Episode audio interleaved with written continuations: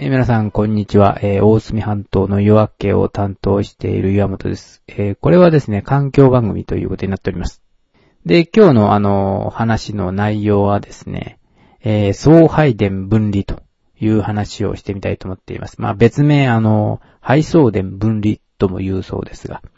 えこれは、あの、例えばどういうことかと。えーまあ、初めて聞いた言葉だということで、わからない方もいられると思うので、ちょっとあの、簡単に説明をしてみたいというふうに思います。例えばですね、あの、これはあの、車屋さんというか、まあ、車を製造しているところと、まあ、販売しているところまでをずっと、えー考えていくとわかりやすいと思うんですけれども、えーこの送配電分離というのはですね、まあ、電気会社が作っている電気を、えー配ったり、送ったりする業務をですね、分離してしまって、それぞれあの別会社にしようというやつですね。なんでこれがいいのかということをですね、話していこうと思ってるんですが、まあ、あの発電会社ですね。まあ、電気を作るところです。まあ、大隅半島だと、えー、樽水の猿川城とかですね。それから、えー、肝付町の川上にある水力発電。それから、あの、田代のところにある、えーあの、水力発電。花瀬公園ですかね。あの近くにある水力発電というように発電をするところがあります。それから、あの、それを送電するところ。うん、例えば大きな、えー高圧電線ですね。えー大隅半島にも都城から金谷の方に大きな送配、送電用の鉄塔が立っていますが、ああいうやつですね。今度は、それから配電ですね。これ、配電というのは、例えばそれから、あの高圧電線から変電所を通って、えー私たちの家の近くまで小さな電線を使ってですね、えー電気が来ますが、その配電のことですね。で、これは発電のするところはまあ例えば車への大きなところ。で、送電をしているところはまあ大きな車への販売店でしょうかね。で、配電をしているところは、えー、末端の車の販売店という、そういう感じでしょうかね。そういう感じに、この電力のですね、システムを分割しようというのが送配電分離なんですね。こうすることによって、何が良くなるのか。ということをですね、また話してみたいと思います。まあ、送配電を分離することによってですね、あらゆるところからの、えー電力が、あのーその電線にですね、高圧電線にこう、どん、たくさん、あのくっついて、えー電力が、えー供給されることになります。で、これで何ができるかというとですね、まあ、電力のお小売りですね。まあ、自分で電力を作って、えー電力のと、電線の、まあ、電気を買ってくるところに売ることができるというわけです。えそれによってですね、え電気の作ることが、え例えば農家のおじさんが家の畑に大きな風車を作って電気を売るとかですね。あるいはその、大きな工場の、あの、ところには屋根にたくさんソーラーパネルを置いて、それをあの、電力会社に売るとかですね。いろいろな方法ができて、これで、あの、電力の供給源がですね、一つではなくて、いろいろなところからやってきて、えー全面自由化されていくというのがですね、この、えー送配電分離されることによって起きることなんですね。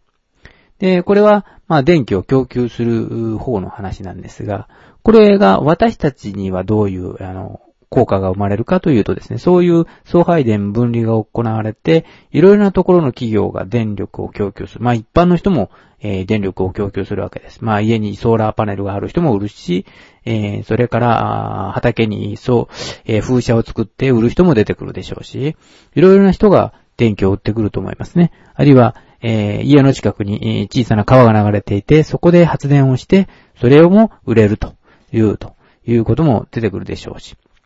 そういうことによって今度は電気を買う側にのメリットをちょっと話してみたいと思うんですが、えーそういう人がいると今度は、えー一般家庭の購入するですね、電気の選択肢が増える。例えば私は風車のエネルギーを買いたい。あるいは水力発電のエネルギーを買いたい。とかですね、私はバイオマスの、あの、知っているところの友達が電気を売っているのでそこを買いたいというようなですね、えーいろいろな選択肢が生まれてくるというわけですね。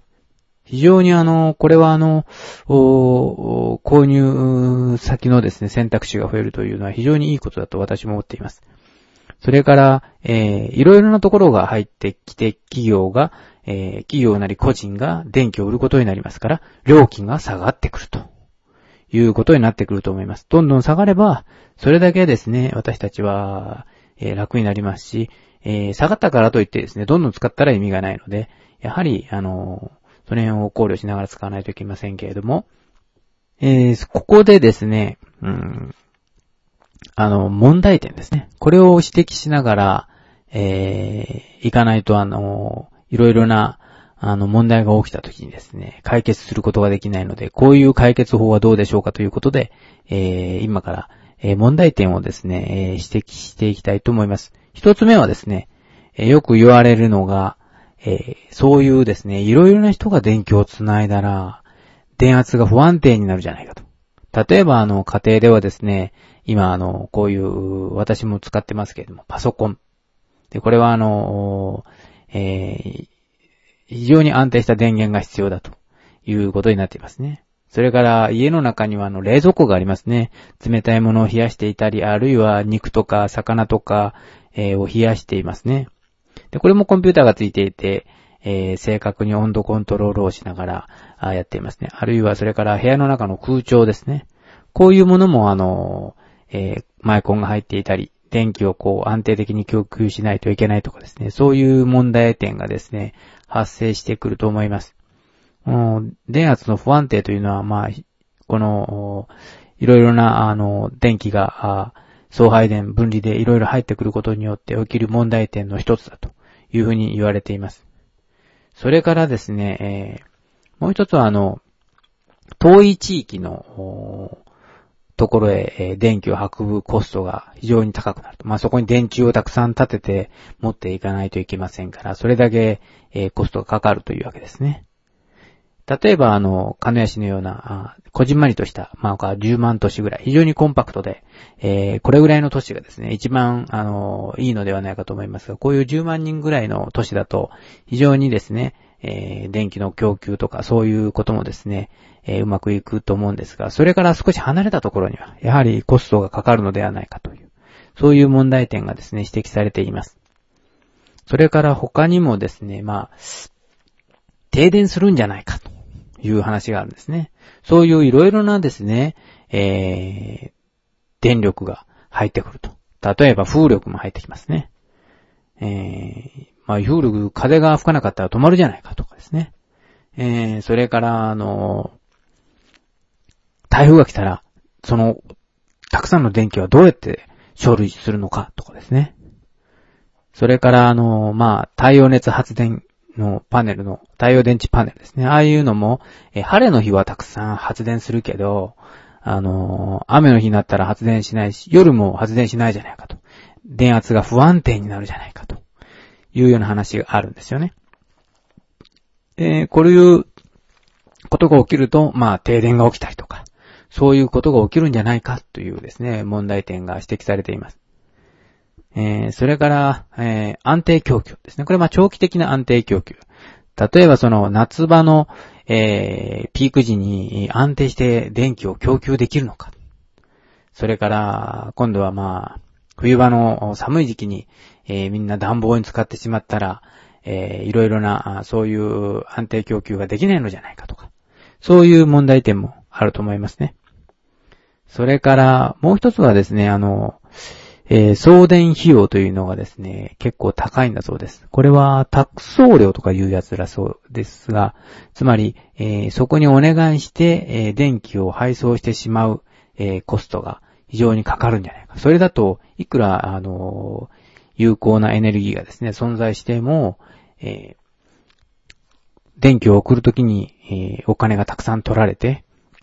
全然、あの、還元されないとということになって、結局購入者も誰もいないというような問題点が発生する可能性があります。